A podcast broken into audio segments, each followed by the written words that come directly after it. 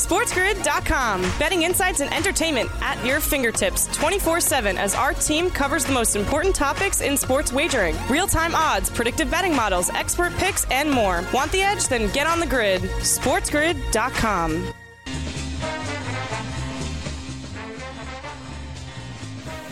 Welcome in to Cover It with Teddy Covers here on SiriusXM Channel 159, the Sports Grid Radio Network. Over the course of the next hour, I'm going to get a chance to hang out with my good friend Rob Avino at Rob Avino Sports on Twitter. Rob and I are going to break down Week 18 of the NFL. It is a minefield out there. We're going to do our best to uh, help you. I guess the appropriate terminology here would be help you avoid some of the mines, the landmines uh, within Week 18. Rob and I will also talk about who we think has a good chance to make a deep uh, postseason run. We'll give our final four uh, in the NFL. We'll talk about weather games. We'll talk about wild card weekend and what we're going to look for in that.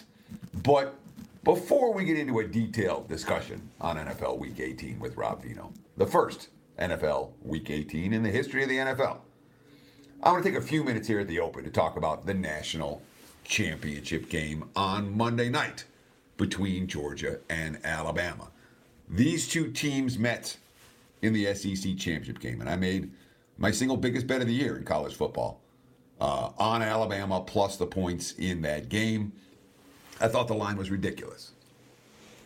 You know, with you know uh, Georgia was what six and a half, seven in that contest, and I thought that number was too high, and it was obviously given the results of that game. But part of the thought process of why I wanted Alabama in that game over Georgia, well, I mean there were multiple thought processes, but part of that thought process was that Georgia hadn't laid an egg all year. They hadn't had a bad game. They hadn't had a game where things didn't break right for them. Every game all year, things broke right for them. And of course, in the game against Alabama, things opened up break right for them. We took a 10 0 lead in that contest. And then they faced some adversity. And it was really the first time all year Georgia's faced real adversity. They did not respond well. They didn't play well. They didn't respond well. And Alabama was pretty much the better team after that opening salvo from the Bulldogs dominated the better part uh, of the last three quarters. It was nice and easy. You love them when they come that way. But a big part of my thought process was not just that Georgia hasn't played a bad game all year. They haven't been tested. Every team gets tested. And then obviously the Bulldogs were. But a big part of my thought process was that the reason that the line was sitting with Georgia minus, you know, close to a touchdown, six and a half, seven in that game, was fraudulent. Georgia had put up a ridiculous statistical profile. You know, when you look at other recent champions, Georgia's statistical profile was better than any of them. You know, they're like, this is the best defense that we've ever seen. And I know Georgia's good, but from a statistical standpoint, they were simply priced too high. The stats too dominant. And when you went back through their schedule closely, you found a lot of the right teams at the right times for Georgia. Certainly wasn't a banner year for the SEC East. We saw that uh, come bowl time pretty clearly. So the thought process for that first meeting, Georgia's an overvalued commodity. Georgia hasn't been tested. You don't want to give Nick Saban this many points. And it worked out fine. But now we have the rematch, and there's a bunch of stuff that's different about the rematch. First of all, the point spread's different. you know, first time around, we're laying a touchdown with Georgia. Now it's two and a half, three. Uh, just about every book that, you know, I mean, not just about. It's a two and a half or three, depending on where you shop around uh, as we talk. So the point spread is significantly lower. Georgia can win the game by a field goal and cover the number for their backers if you shop around. That is certainly a factor. Number two is that after seeing Alabama once already, I think Georgia will be better prepared for the second meeting. No question. The Bulldogs' offensive line did not play well in the first meeting against Alabama. That offensive line last week against Michigan was truly dominant. The Wolverines' pass rush didn't get there. And you read the quotes from Kirby Smart and company, they sound fairly confident that they will be better able to contain Alabama's pass rush this time than last time. Last time the Crimson Tide were in the backfield the whole game. So that's advantage Georgia. The point spread is shorter. advantage Georgia. You know, you like the single season revenge angle, advantage Georgia. And yet, when you're talking about Nick Saban catching points, and look at the numbers, the numbers are ridiculous. Saban plus points has been money. You look at the quarterback battle, and to me, that's my biggest issue with Georgia in the national championship game, Stetson Bennett.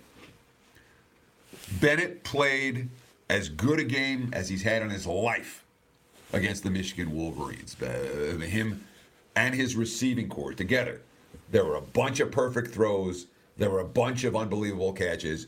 It made all the difference in that ball game that Georgia was able to convert all these third and longs. Uh, they were able to punch in touchdowns in the red zone early on, in large part because Bennett and his receiving corps were brilliant in that ball game. Brilliant.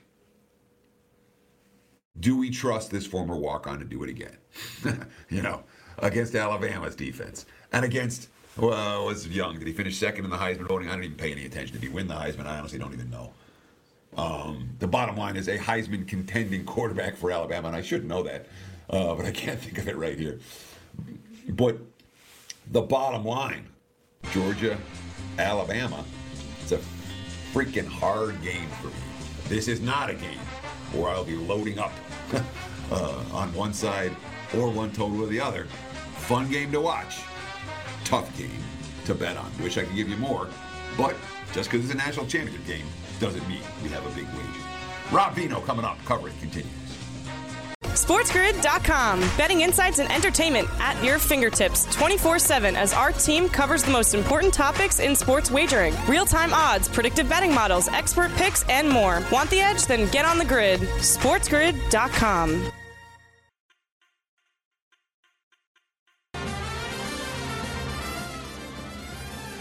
Welcome back. Cover it with Teddy Covers here on SiriusXM, channel 159, the Sports Grid radio network. And I'm excited. I'm always excited when I get a chance to hang out with Rob Veno at Rob Veno Sports on Twitter. Rob's a guy who's been in this business more than 30 years now. He's forgotten more than most of us ever learned uh, in the first place. And Rob Veno is absolutely the guy I wanted to bring on for the minefield that is week 18 of the NFL season. Mr. Veno, welcome to the program. Hello, Teddy. Glad to be here with you, buddy. Hey, the pleasure is all mine. And before we get into Week 18 NFL, uh, in the open, I talked about the national championship game in a game where I am not uh, getting involved with any kind of a serious wager. In the first meeting, I had a big wager on uh, Alabama plus the points against Georgia, but this time the point spread's different. Georgia's already played their crappy game, uh, and it feels maybe like it's the Bulldogs' year this time around. And yet, Saban plus points. Alabama feels like the public side. It's a hard game this time around, much harder than that first one, at least in my opinion, and considering that we cashed a big bet on Alabama in that first meeting, uh, it's clearly harder. For this, better, at least. What about you, Rob? What's your take? Real quick Georgia, Alabama, Monday night, national title on the line. Yeah, it's interesting. First time around, Teddy, I had a medium sized bet. I used the total in that game. And this time around, I have a large bet. Um, I think I see things pretty clear on this particular contest. I'll say this um, it, where the total is concerned, because I'm a firm believer that head coaches always try to correct what went wrong. For Georgia, obviously, what went wrong was the deep pass defense. I mean, Alabama gouged them with big plays. The pass rush, I guess you could use as a combination to a bad pass defense, bad secondary in that contest. A lot of time to prepare for this. So Kirby Smart and company may ask Alabama to grind it out a little bit more, not give up those big chunk plays that they did for scores in that first game or to set up scores. 52 and a half is a number hanging out there right now, and 52 is a pretty key. Um, you know, you're looking at 27, 24, 28, 24, 31, 21, all these combos. If you're on under, uh, cash your ticket. I think that's a high probability in this game. So uh, I, I don't think you'll see the 65 points you saw the first time around as a as a game total. I do think it'll be a little more defensive Brian Robinson back at running back healthy for Alabama, I think that helps them to uh, look to the ground a little bit more than they did the first time. So to me, it sets up at least as a little bit more of an under. And it's interesting, the betting pattern is different in this one. The betting pattern the first time around was open 53, bet down to 49. And this time we're seeing a little incline uh, with the opener to where we sit right now. So bettors got it wrong the first time. Bettors may well be getting it wrong the second time. Uh, that's not unusual. And, and, I love to see, you know, oh, all this money poured on this side and it was wrong. And now the next game that team plays, the money's pouring in against them. And I'm like, yeah, that one might be wrong as well. For me, I, I feel like I'm, I'm, I'm probably closer to backing Georgia than I am Alabama uh, in this game, especially at minus two and a half. Um, but my biggest concern is Stetson Bennett. you know, mm. can he do it twice? He was as good as I've seen him all year, as good as I've seen him in his career against Michigan last week. I mean, both him and his receiving corps were spot on. you know, uh, can he do it again against Alabama's defense? That's my biggest question. What do you think? Yeah, that's going to be your biggest question with Georgia, right? I mean, Michigan obviously didn't pose the same type of um, you know, aerial problems that Alabama poses for that team. So I think they could get ahead of Michigan, choke them off the way they did their every single opponent on their schedule this year, and it makes life easy for Stetson Bennett when that's the case. So, you know, Alabama's maybe one of two teams across the country, Teddy, that could strike deep against Georgia that has the you know protection ability and the the deep play ability, deep threat wide receiving corps to do so. Even without John Metchie, they show that they've got guys in the wing. So Stetson Bennett's always going to be your concern if you're Georgia. Um, I don't know why that would change here.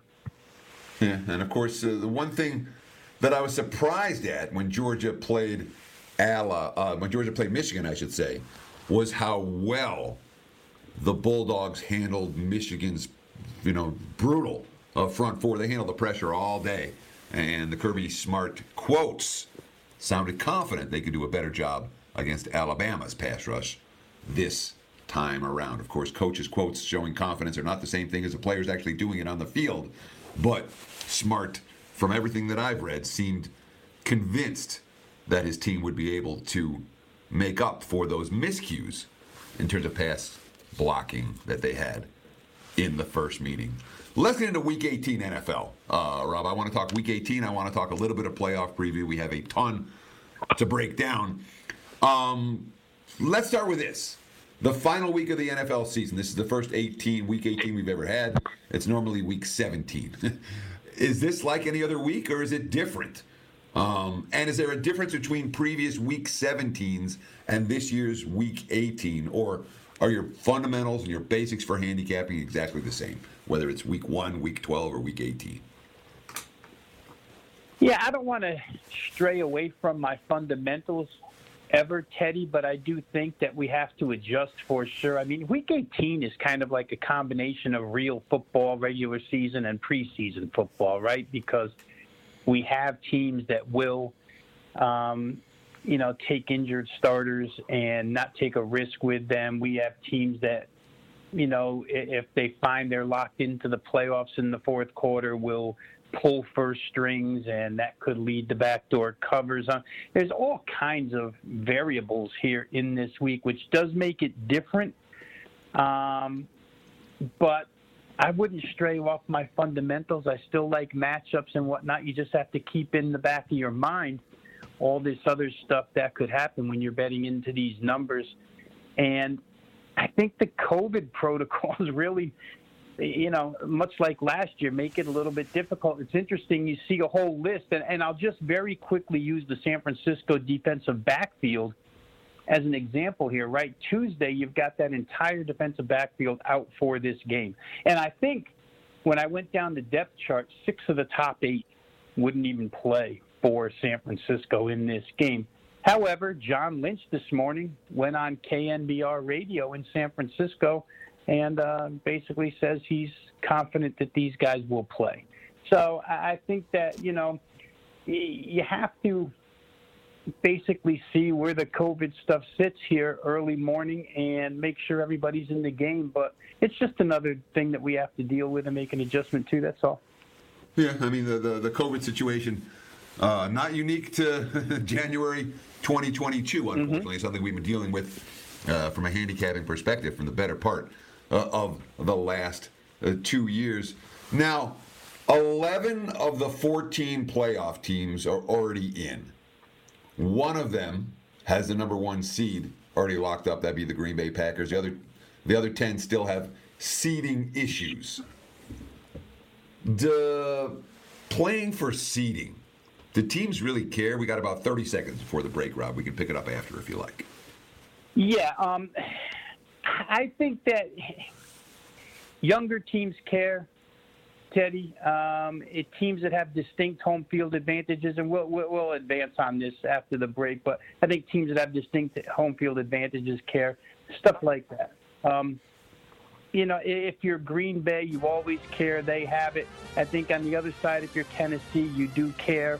I think if you're a team like Cincinnati, you hope to have it because you're youthful getting into the playoffs. So there's a lot of situations. Like I say, we can dig in a little deeper after the break here.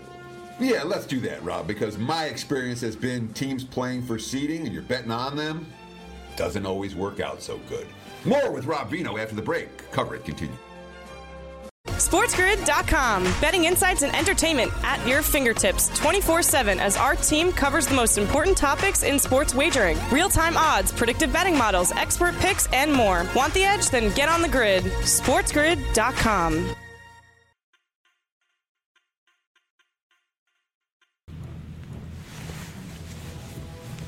Welcome back. Cover it with Teddy Covers here on SiriusXM, channel 159. Don't miss anything from our programming. Go to Twitter and follow us at SportsGrid and at SportsGrid TV to stay informed all day long. You'll see clips, breaking news, updates, and pretty much everything else. Plus, with New York legalizing sports betting this weekend, maybe get some special offers, some free money. Again, go to Twitter at SportsGrid and at SportsGrid TV. You can follow me on Twitter at Teddy underscore covers. You can follow our guest today, Rob Veno, uh, on Twitter at Rob Veno Sports. And Rob, we were talking about playing for seeding in the NFL, whether teams actually care, whether that's a motivator. And like I said, my experience has been if you're laying a premium with teams that are trying to move up from the five seed to the four seed, yeah, uh, that doesn't always work out for you. The one seed is a legitimate motivator because you get that bye week. A playoff spot is a legitimate motivator because you make the postseason. But moving around seeding wise is something it feels like we talk about a lot in the media. The guys in the field don't worry about it nearly as much. Agree or disagree? Yeah, I think two different categories there. I think Teddy, do they care? I think in a lot of instances they care. I think a dome team cares if they can keep themselves in that dome rather than visit cold weather cities. Um, but as bettors, you know, it'd be pretty novice of us to just react and bet those teams. Uh, like you were saying, it doesn't always work out, especially against the number. A lot of times it doesn't work out straight up. So you have to treat each one individually. I do think that, again, th- there are certain situations, like I say, the warm weather, not even warm weather, I think dome more than anything. If you're in a dome, you certainly don't want to be placed in Green Bay, New England, Buffalo, anything like that. You'd rather, if you have the opportunity, you want to win to stay home. Um, and if you're a young team and you have the opportunity to stay home, home field can be a great advantage. For veteran teams that have been there and done that, I really don't think they care if they're on at home on the. I mean, they'd rather be home, but to be on the road isn't a big deal to them. So, a lot of answers to one question. I think the betting answer is, again, it would be a novice mistake out of you know either you or I, and I sure we were. I'm sure we were both there. You know, a lot of years ago, but no more. You learn over time that, from a betting perspective, it really doesn't matter all that much. Sure, sure. You see that down the stretch of the NBA season as well. You know, the teams that have punched their postseason berth, whether they get the three seed or the seven seed, not the same motivator as it is to, hey, let's get into the playoffs and see what we can do. Now, a few years back, the NFL made a, a switch. They made it all divisional games in Week 18. Do you think that's made is that made it easier to handicap, harder to handicap uh, since that change? Do you like this format with Week 18? Even the meaningless games are still divisional contests. Yeah, I think it's made it different. I'll use that word. It's made it different. I mean, from a fan's perspective, it's probably better.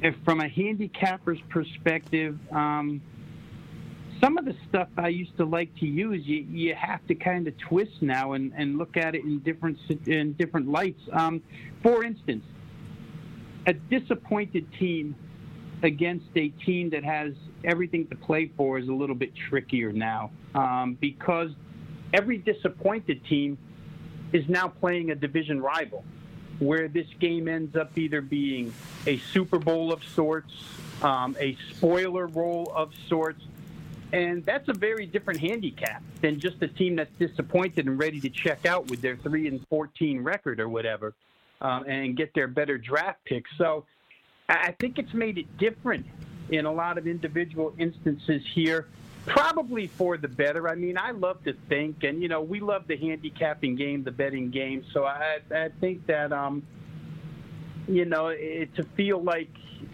you can get an edge in a trickier handicap maybe because the thought process is such. I think that probably is okay with me, but I do think it makes it really different now. again, good for fans and different for sure for us as bettors. You know, one of the things that I've, I, I guess I got, I want to point out, I want to ask you about two teams in particular, because in my yeah. mind, these two teams have checked out. You know, Carolina has not played a, a competitive game in weeks. Same thing with the New York Giants. They're both underdogs in the touchdown range. You know, Tampa's what minus eight uh, as we speak.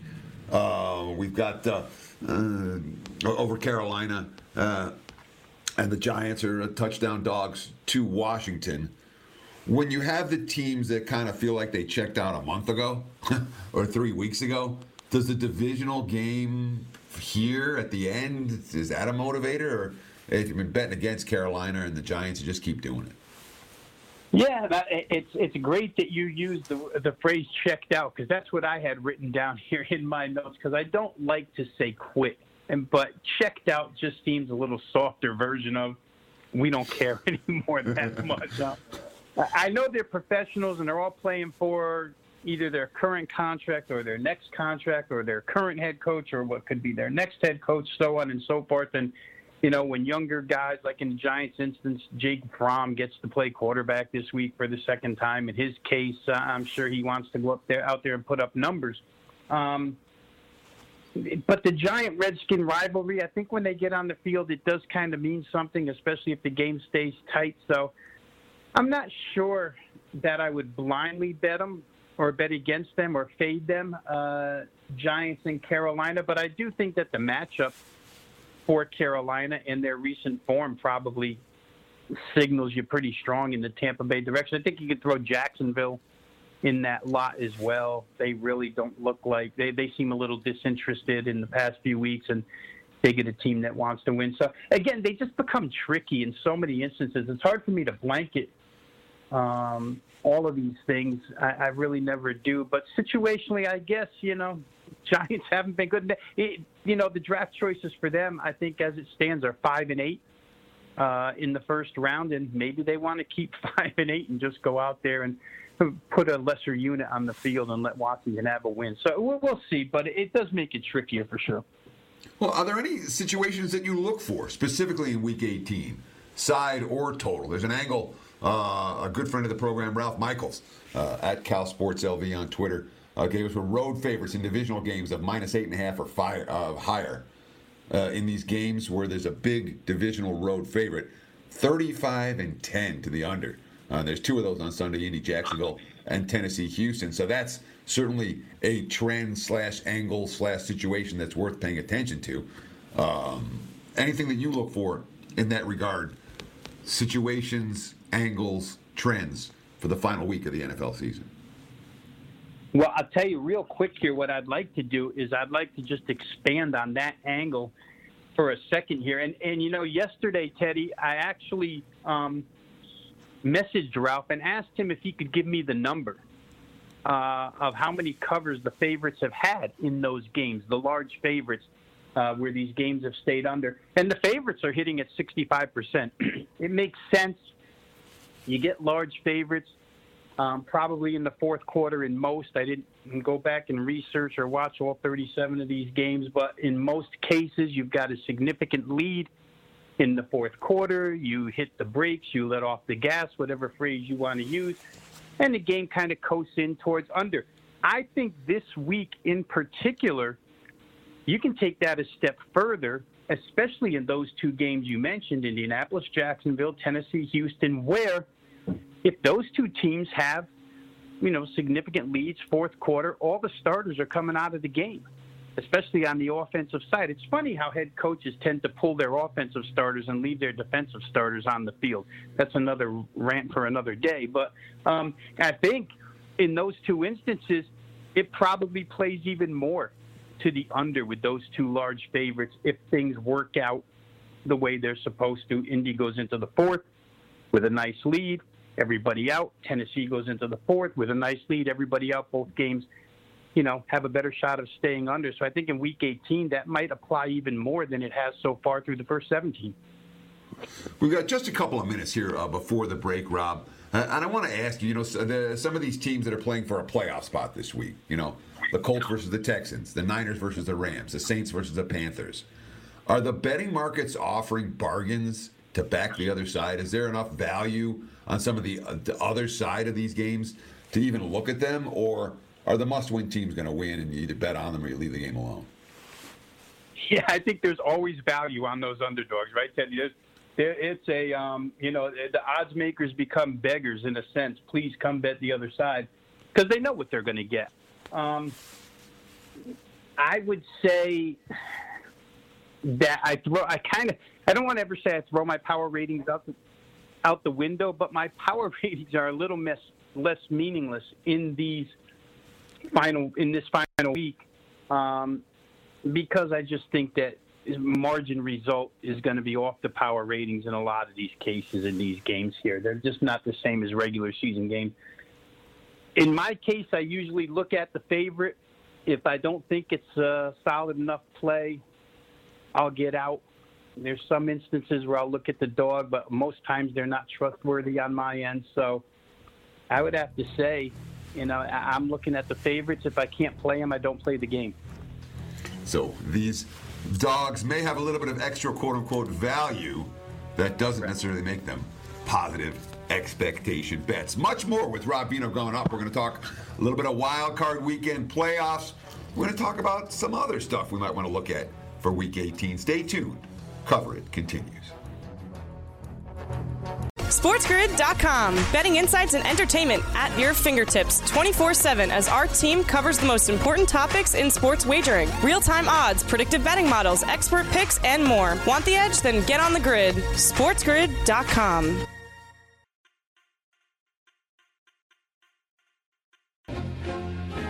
One of the playoff games I remember is Michael Vick taking the Atlanta Falcons up to Green Bay, wild card weekend, and that warm weather dome team ended up getting the win in the cold conditions, the frozen tundra of Lambeau Field.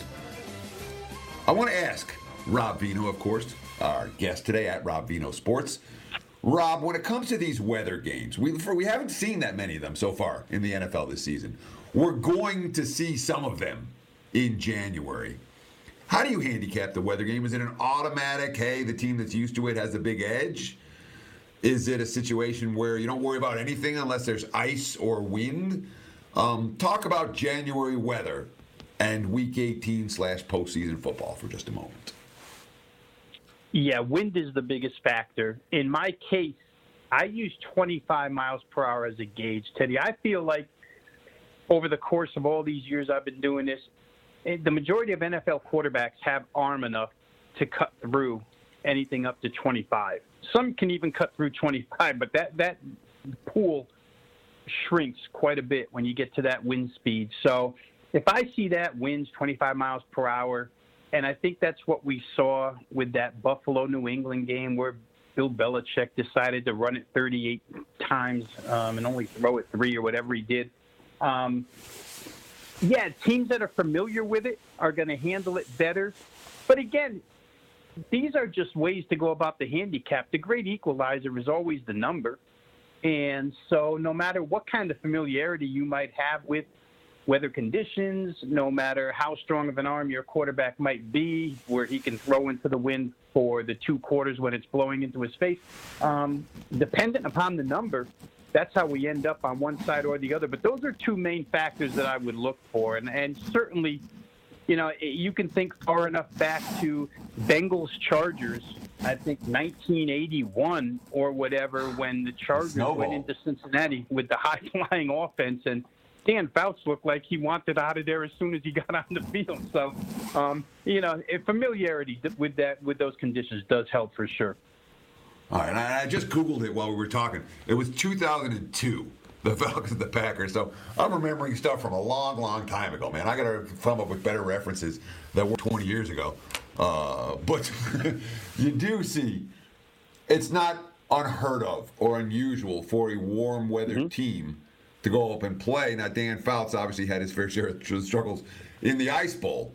But when it's 25 degrees as opposed to negative five, you know, right. cold, but not ridiculously cold, you know, sometimes the warm weather teams do okay in those situations. So, is there anything you look for? I know we're going into week 18 here.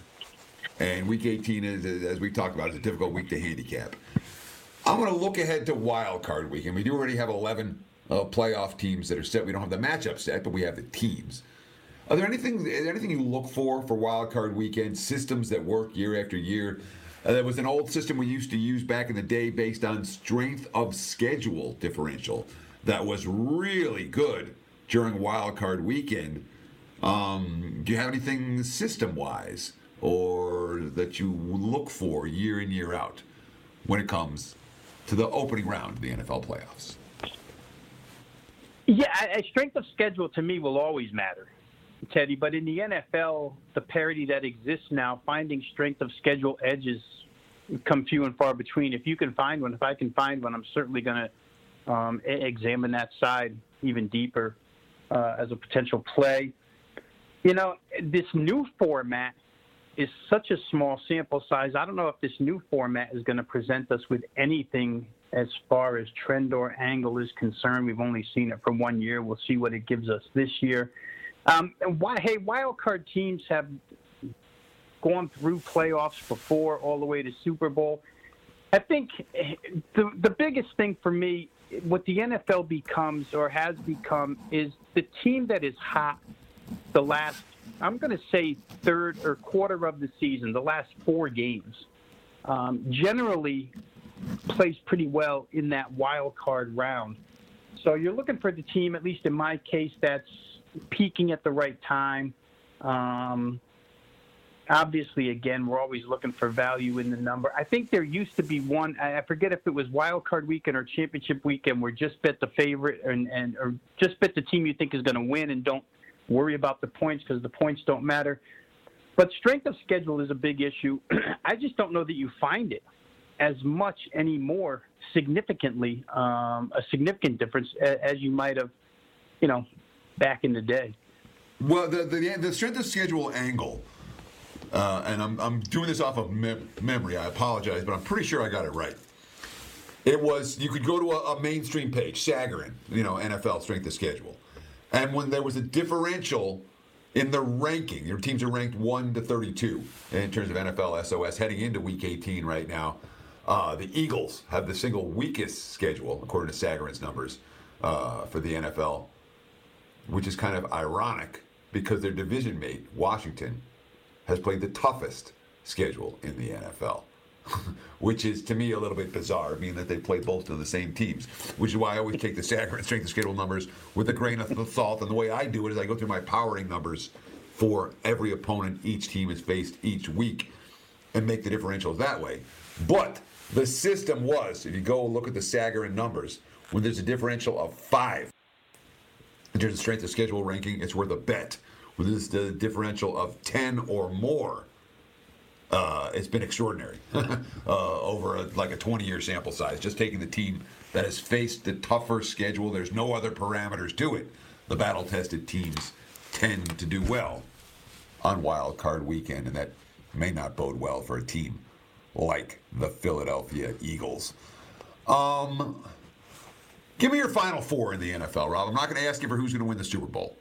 I think that's you know that's that's pigeon pigeonholing you a little bit too much. But talk to me. Who's going to be in the NFC Championship game? Who's going to be in the AFC Championship game? If you had to make those bets today. Yeah, this was tough because I had to make a mock bracket and you know try and decipher um, everything that that'll happen here. But I think in the NFC, Teddy, for me it would be I, I believe Dallas will get there and play Green Bay for the NFC Championship. And in the other side, I guess I'm going to front run because I really like Tennessee quite a bit. And um, I think they'll be there, especially if they get nailed down this home field advantage. And I think Kansas City will play them. So KC, Tennessee, there's a lot of upsets you could pick along the way. Just don't know who's going into Kansas City and winning. And like I said, I think Tennessee will get there. So that would be my final four Dallas, Green Bay, the Chiefs, and the Titans. And the Titans are a new addition to the list for me. I'm with you now on Tennessee. I've devalued Buffalo and New England both. When I first the first time I did the Final Four midseason, I'm like, it's going to be the Bills and the Patriots in the AFC Championship game. They're clearly the two best teams at this time, and at that time they were. That was then. This is now. You know, the Chiefs were a last place team at the time. Tennessee was riddled, riddled with injuries. Um, Titans have gotten a whole lot healthier. And getting Derrick Henry back. I don't know if they need Derrick Henry, to be perfectly honest, uh, given that the running game has worked without him. But the offensive line's healthy. The defense is making plays every week. Tennessee, if you're talking about one future bet that I would make right now, if I had to play one team, probably Tennessee to win the AFC. That's the one that makes the most sense to me. And the AFC is deep. It's not top heavy. You get a very reasonable price on the Titans to do that. Yeah, and let me just say real quick here, TC, that three weeks ago I made that bet um, and got nice. plus 850. And I think the, the plus 850s are now long, long gone. But I just tried to use the foresight, knowing that they would get their two tackles back, knowing that um, A.J. Brown and Julio Jones would be back by playoff time, and knowing that Derrick Henry, even though D'Onta Foreman, like you say, has performed very, very well at running back, uh, knowing that Derrick Henry was going to be back at some point in time, it seemed like uh, a pretty good edge. And now it, it seems as if the whole world is talking about Tennessee like they're going to the Super Bowl. So glad I did it when I did it. But again, that's just things that we do. We try and project. We try and have a little bit of foresight. Um, and hopefully the masses don't catch up to us until it's too late. And I guess you know, it's great to hold a ticket with some value, but it's still got to cash, right? I just think Tennessee's uh, the best team when they're full, when they're to- totally healthy in the in the AFC. And it's interesting to me that Bud Dupree can go into a Walgreens and punch out a clerk and not really get any penalty from the team. So they're looking at things now. Uh, big picture, I think, the Tennessee Titans are. The, the clerk should not be disrespecting Bud Dupree or anyone in his party. Uh, flat That's out. right. Um, period. So, uh, Rob, got just a couple minutes left with you. I want to make sure that you get a chance to promote yourself. I want to make sure that you get a chance to give our listening audience a winner for Sunday's NFL action. Let's start there. You got a free play in the NFL for Sunday. Uh, talk to me about who you like. Teddy, I will just do this off based off of what we've talked about today and how it can be a little bit different. I like the Indianapolis Colts in Week 18 minus nine and a half in the first half um, for a lot of the reasons that we talked about earlier. It's hard to trust double digit favorites for four full quarters because of what may happen in the fourth quarter if they have a significant lead. But this is a team that I feel is going to come out from the opening kickoff with only one thing in their mind, and that's to put away the Jacksonville Jaguars. I don't know that there'll be a lot of resistance. Um, there's been a curse at this field since 2014 that I think they'll erase The Colts have been a great first half team last 13 weeks, 12 and 1 against the spread. Jacksonville quite the opposite. 1 and 11 against the spread with eight straight losses in the first half. So I'll leave you with that. Um, Indianapolis minus the points in the first half. As far as promotional stuff is concerned, you can find all my work at wagertalk.com. A lot of uh, free content as far as video is concerned each and every day over there at wagertalk.com. I happen to be part of quite a bit of that NBA, college football, NFL football. So find my work over there. Also, selections. Like I said, I do have a big play on this national championship Monday night. So anybody interested, you can find that over at wagertalk.com. Yeah, Rob, clearly uh, a guy who, A, you know, he knows what he's talking about, and B, he's the guy who puts his money where his mouth is. Rob, we got just about a minute left, and we have a little bit of time. So I do want to ask you about postseason angles, playoff angles. Mm-hmm. One that stands out to me, you bet against a team when they go on the road if they won in blowout fashion at home the previous week. Is that one that makes sense to you? And there are any other playoff angles uh, that you want to share with our audience? A little bit less than a minute to go. Well, I totally agree with with that angle for sure, Teddy. Now, in my um, realm of handicapping, I'm way more matchup based and personnel based than I am angle based. I always think angles can be um, obviously they're they're never 100 percent, so they can always be wrong. But that one. I believe makes a lot of sense and is useful to me. So um, I, would highly recommend that one from a handicapping perspective. But again, I'm so much more a matchup guy. The fundamentals, the 22 on the field, the styles, that type of uh, that style of handicapping. Great stuff from Rob Veno. Really appreciate your time and effort today, my friend. We will talk to you again in the not too distant future when Cover It continues. I'll give you guys my bettable opinion for Sunday. We're going to talk about the New York football giants. Stay tuned. Coverage continues. SportsGrid.com. Betting insights and entertainment at your fingertips 24 7 as our team covers the most important topics in sports wagering real time odds, predictive betting models, expert picks, and more. Want the edge? Then get on the grid. SportsGrid.com.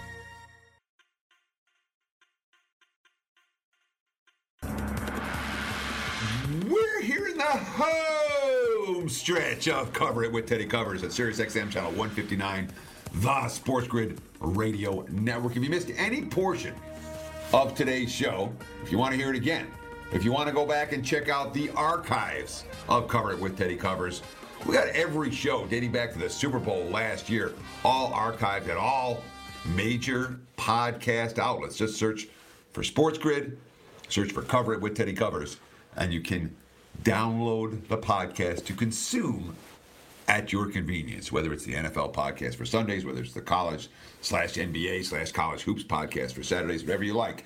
Again, just search for Cover It with Teddy Covers wherever you download your podcasts. Download it and check it out at your convenience. I'm going to take a look at a team total for week 18 in the NFL. And that team total is the New York football Giants. And we're going to take them under the number. You talk about an offense that is checked out. Again, the Giants have no offensive line. Okay. Their skill position talent has faced injury from day one this year. It hasn't gotten a whole lot better. They're trying out quarterbacks that aren't very good and giving them ample, ample playing time. And of course, the play calling for the G men hasn't exactly been, yeah, let's take shots downfield over and over again. They can't. They don't have the offensive line to do it. They're facing a Washington team that, oh, has a pass rush, a Washington team that was not amused by what happened last week, blowing a game against Philadelphia, and a Washington team that I think can handle the G men pretty easily. Giants scored 29 in the first meeting back in September. I don't think they get the 14 in this one. Certainly not more than 14. We'll look at the Giants under their team total 14 and a half, the prevailing number as we speak. This G-Men team not about to go bananas offensively in their season finale. And that's going to wrap it up for Cover It with Teddy Covers this week. We will do it again next week, both Saturday and Sunday, right here on SiriusXM Channel 159, the Sports Grid Radio Network. Between now and next show, enjoy the games and good luck. We'll talk to you again next week.